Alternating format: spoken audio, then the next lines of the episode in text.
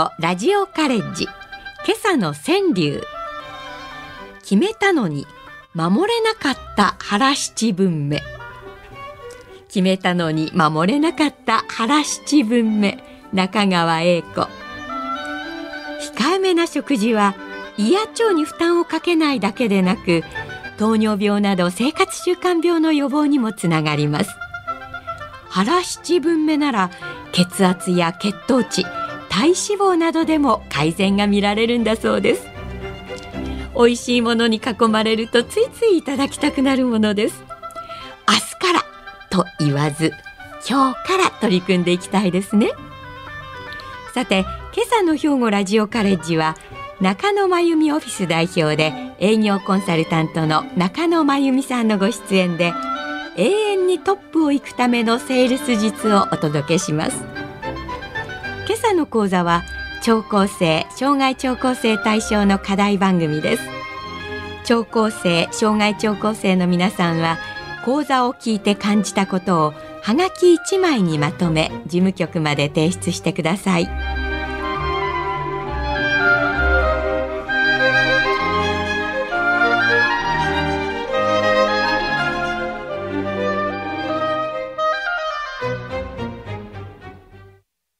皆さん、こんにちは。中野真由美と申します。このような機会をいただきましてとても嬉しく思っております。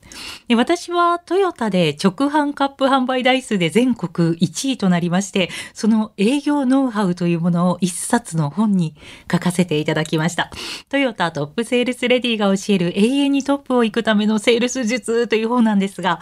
もしもこのラジオをお聞きの皆様の中にもお読みくださった方がいらっしゃいましたら、この場を借りてお礼申し上げます。本当にありがとうございます。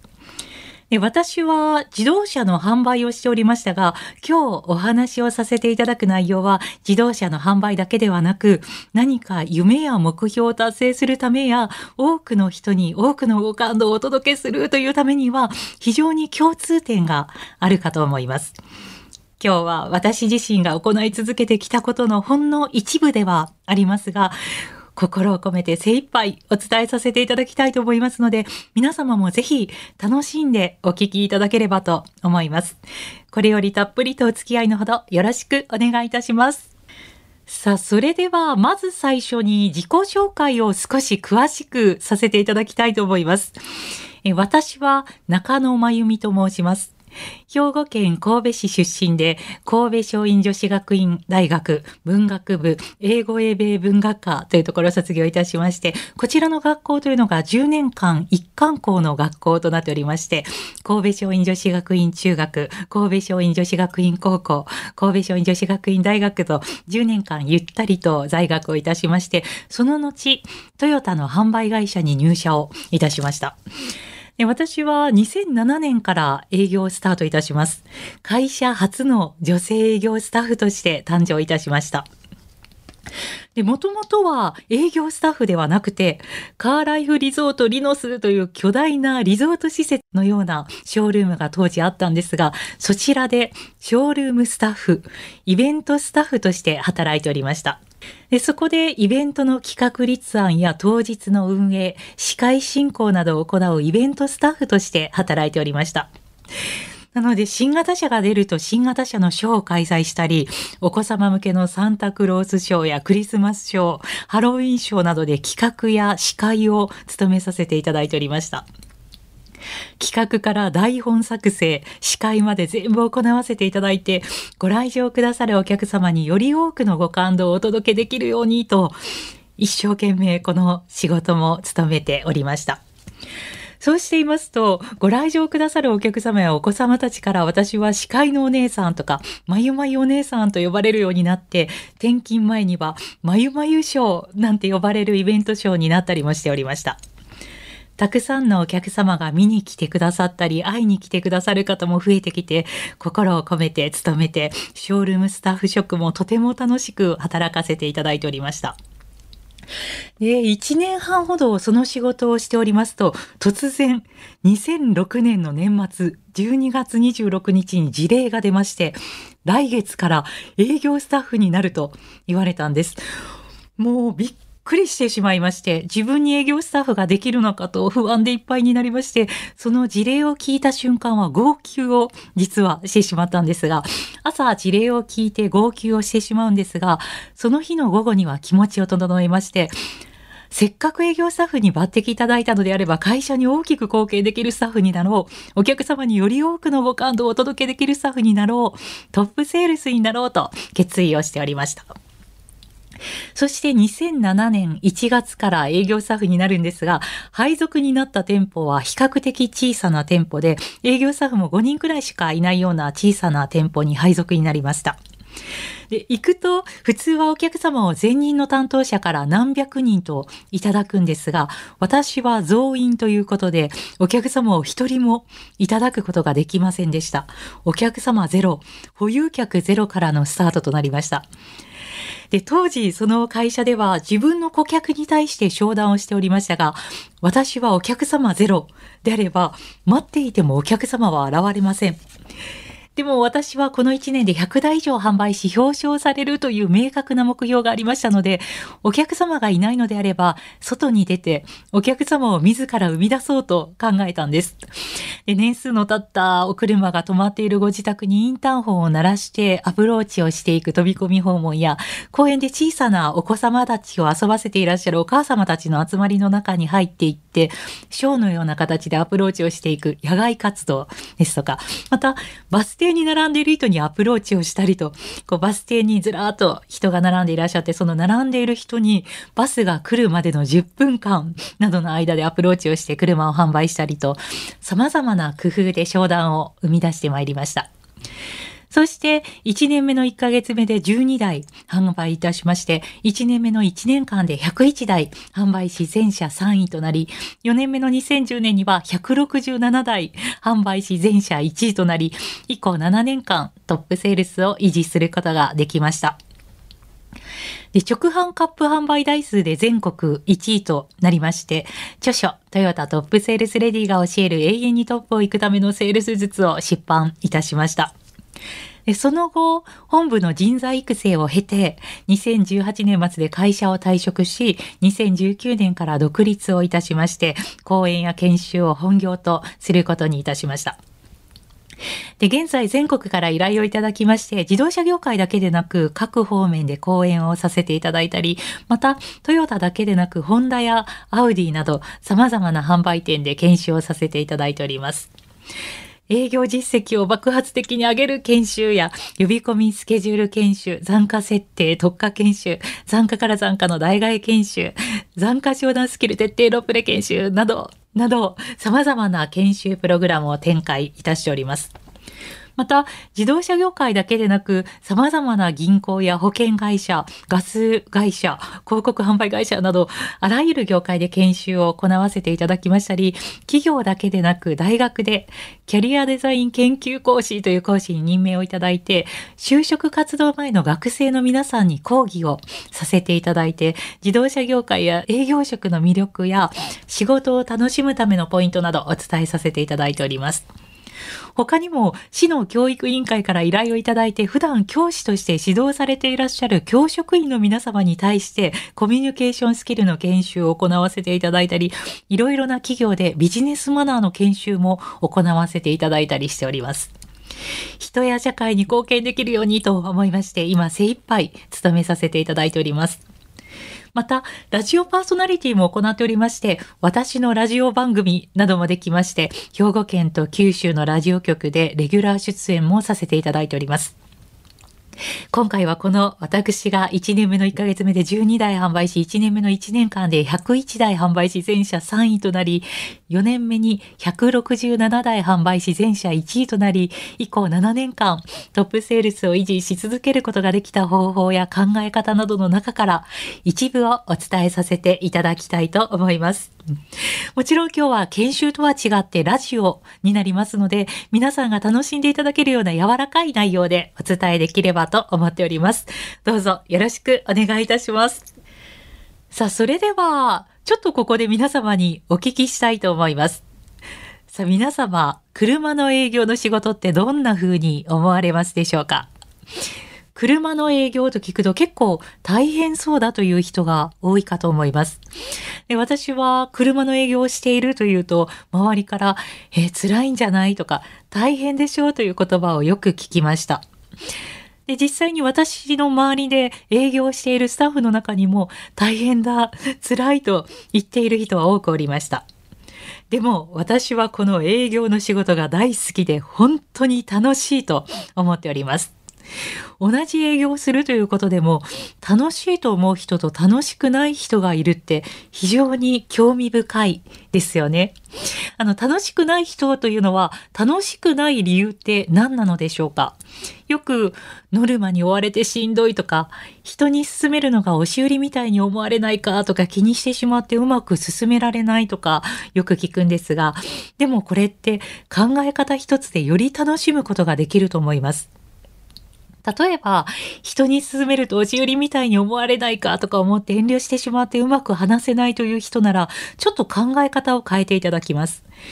非常に良いものがあり、それを使うともっと相手が快適になったりご満足いただけると思うと、心からお勧めしたくなりませんでしょうか？より安全な車に乗り換えていただいた方がお客様も安心していただけますよね。取り回しのしにくい燃費の悪い車に乗られている場合、もっとこんな乗りやすい燃費の良い車に乗り換えていただければお客様も喜んでくださいます。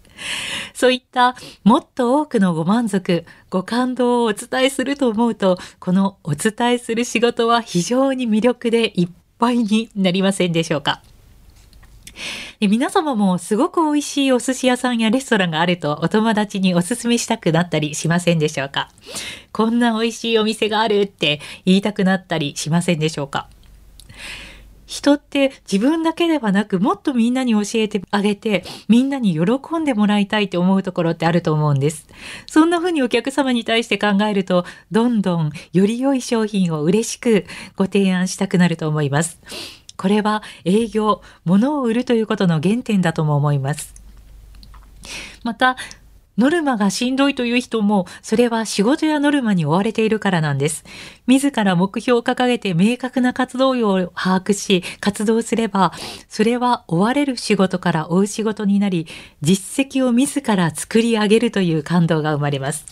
すべての項目をどれだけ楽しむことができるのか、人は楽しむことができるものに思い切り力を発揮することができると言われておりますので、どのようなことにもモチベーションを上げて楽しんで成果を上げていくことが重要だと思います。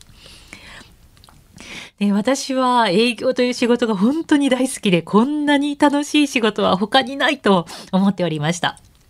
目標を掲げている瞬間も、その目標に向かって努力している瞬間も、もちろんその目標が達成した瞬間も、すべての瞬間が感激の瞬間でした。また、お客様にとってより良いのではないかというものを一生懸命考えてご提案させていただいて、それを喜んでいただけたとき、お客様から、いや、こんな方法を教えてくれてありがとう。中野さんのおかげで本当にありがとうと言ってもらえたとき、こちらがありがとうございますと感謝の気持ちでいっぱいであるにもかかわらず、相手やお客様からも感謝していただけるなんて、感謝と感謝が重なる素晴らしい仕事だと思っておりました。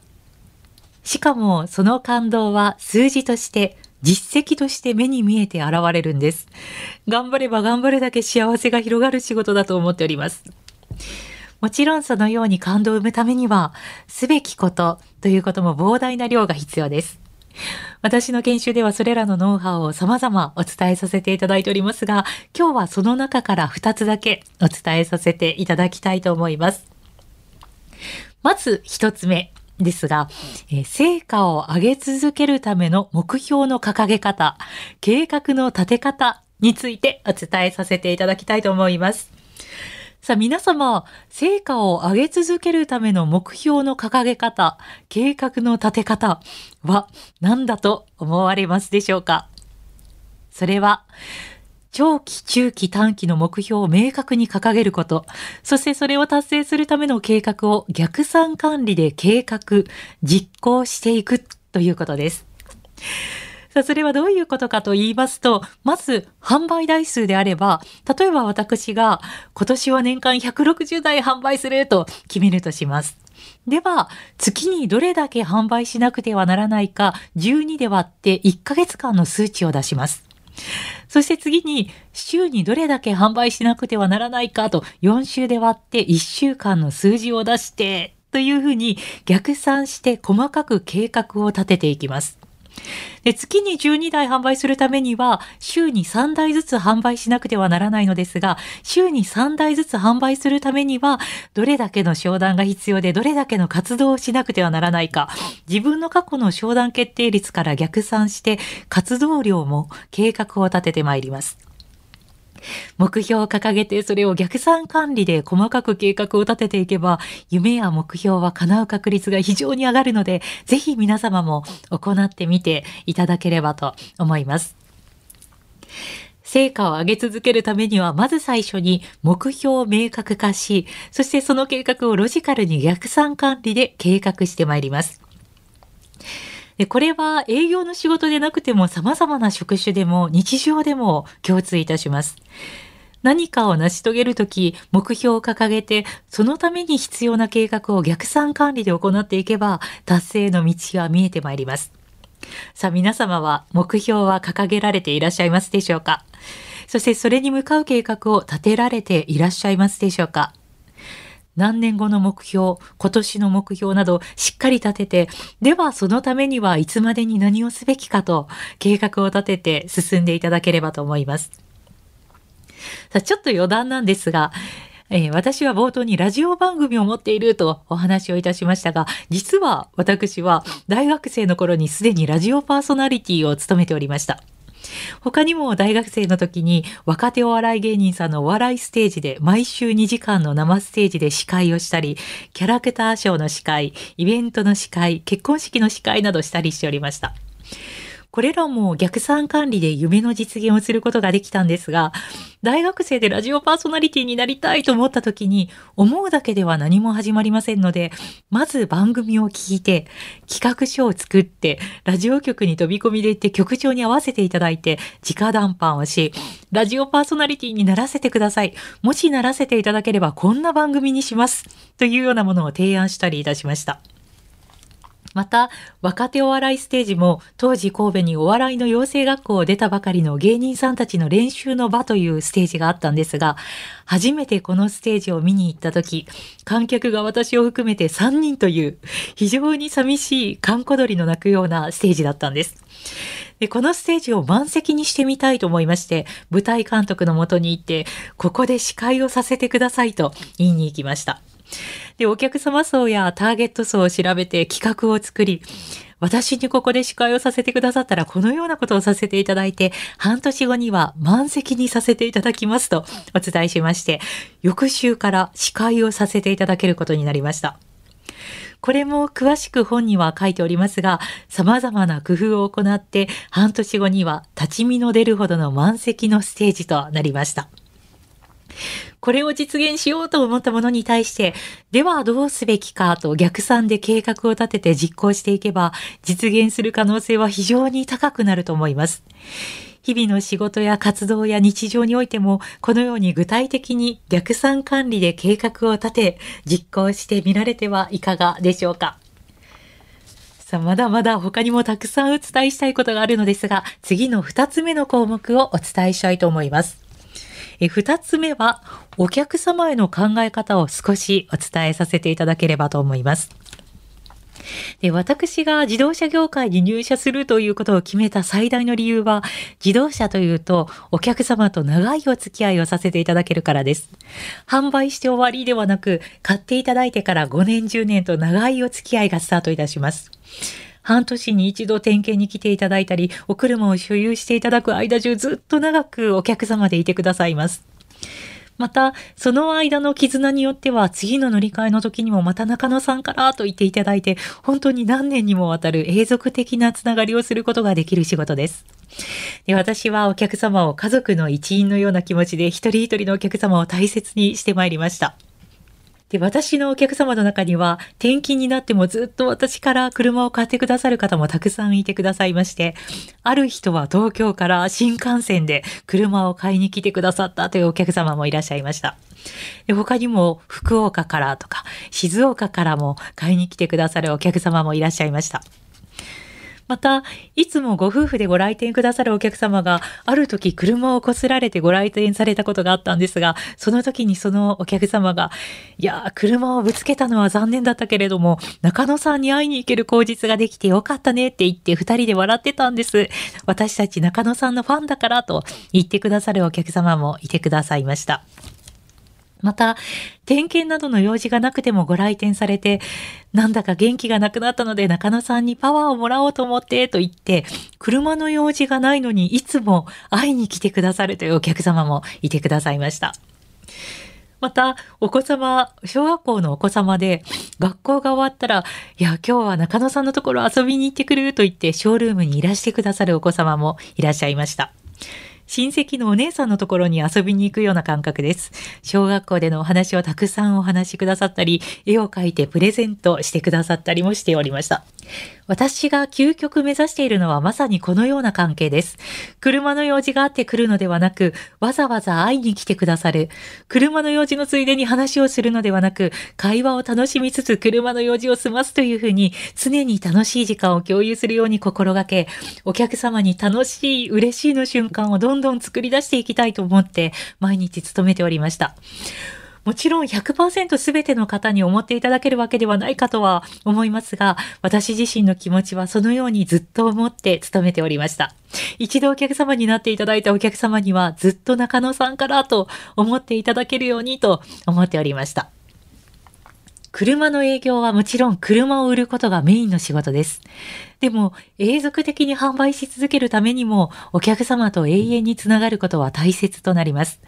そのためには、お客様からも永遠にこの人のお客様で居続けたい。絶対この人から一生車を買い続けたいと思っていただかなくてはなりません。こう思っていただくということは、車の営業だけでなく様々な業界も同じだと思います。またあのお店から買いたい。またあの人から買いたいと思っていただくと、リピーターもどんどん増え、ご紹介くださるお客様も増えて、販売実績も大きく増えていくかと思います。そのように人やお客様と永続的に結びつくためには、どのようなことが大切だと思われますでしょうか？それは、あるポイントを心がけると大きく結びつくことができるんです。それは一体何だと思われますでしょうか？それは、相手の喜ぶことを提供できているかどうかです。つい自分のことを考えてしまいがちだと思いますが、相手がどうすれば喜ぶのか、どうするとご感動いただけるかを考え続け、行い続けることが大切で、自分がしてほしいことを相手にして差し上げ続けるということが大切になります。で、ここで私が実際に日常でも営業の仕事でも行い続けていることの一例をお伝えさせていただきたいと思います。まず私は正直であることを心がけました。例えばお客様がタイヤがすり減ってきたので買い替えたいとおっしゃったとしても、もちろん買っていただくと非常に嬉しいんですが、お客様のタイヤを拝見し、走行距離などから判断して、このタイヤはお客様の乗られ方でしたらまだ半年は乗れます。今買い替えるともったいないですよとお伝えしておりました。売り上げのことではなく、お客様が損をされないように、お客様にとって最も最良の方法を考え、お伝えし続けるということを心がけました。するとかえって信頼していただいて逆に大きな実績にもつながりました。日々の生活の中でも皆さんはどれだけ相手や人が喜ぶことを考え提供できているか、それらを考え続け行動し続ける先に信頼や絆も広がっていくかと思います。他にも様々な思いで一生懸命考え続け、行動し続け、多くのお客様に恵まれて、本当に楽しい時間を過ごさせていただきました。で今は研修でそれらのノウハウをお伝えしておりますが、これも本当に楽しいです。今までは自分が営業して自分が成果を上げて嬉しいだったのですが、今は研修や講演で多くの人に伝えて人の役に立てることが本当に嬉しいです。多くの人のモチベーションが上がったり、皆さんが成果が上がっていってっ喜んでいただけたりすることが本当に幸せに思いまして、毎日一生懸命行わせていただいております。人や社会に貢献できるようにと思いまして、これからも精一杯努め続けて参りたいと思います。まだまだお伝えさせていただきたいこと山ほどあるのですが、あっという間にお別れの時間が近づいてきてしまいました。えー、1回のラジオだけでは全く伝えきれないですが、また機会がありましたらぜひお話しさせていただくことができればと思います。で私は今、営業ノウハウや仕事がうまくいく考え方など、様々な内容の研修プログラムを30個以上ご用意しております。もっと詳しくとか、もっと様々な内容を聞いてみたいと思ってくださる方は、中野真由美の営業研修や講演会でぜひお聞きいただければと思います。皆様にお会いできますこと楽しみにいたしております。以上、中野真由美でした。本日は本当にありがとうございました。今朝は中野真由美オフィス代表で、現在営業コンサルタントとして活躍されている中野真由美さんに、永遠にトップを行くためのセールス術と題してお話をしていただきました。今でこそ各自動車メーカーの販売店には女性スタッフがおられ商談にも立ち会っていただくことがあります。しかし中野さんが営業スタッフになった当時はまだまだ営業の世界はどちらかというと男性社会であり販売部門を担当する女性は珍しかったように思います。セールスマンの1年間の車の売上台数は平均して70代から80代と聞いたことがあります。全くゼロからのスタートの中で1年目から驚異的な成績を残したのはただただ驚くばかりです。今朝はトップを行くためのセールス術というよりも人としてまた今の時代だからこそ大切にしなければならない核心の部分を教えていただいたように思います。それは自分の仕事を好きになること。仕事が楽しいと思えば自分の仕事にも誇りが持てます。自分自身が楽しいと思わない限り決していい仕事はできません。さらに成果を上げるには計画を立て目標を掲げることそのための逆算管理の考え方も教えていただきました。そんな仕事の原点から夢を目標にする方法や私たちが日常の中で大切にしなければならない多くのことを気づかせていただいたように思います。それでは今朝はこれで失礼します。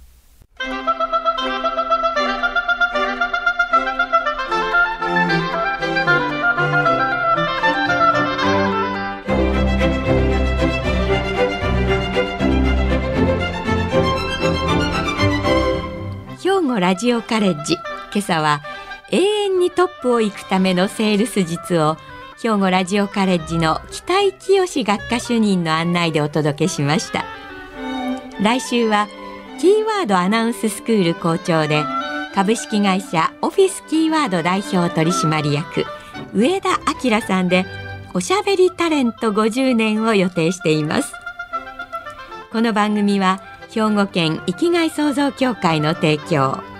公益財団法人井上記念会の協賛でお送りしました。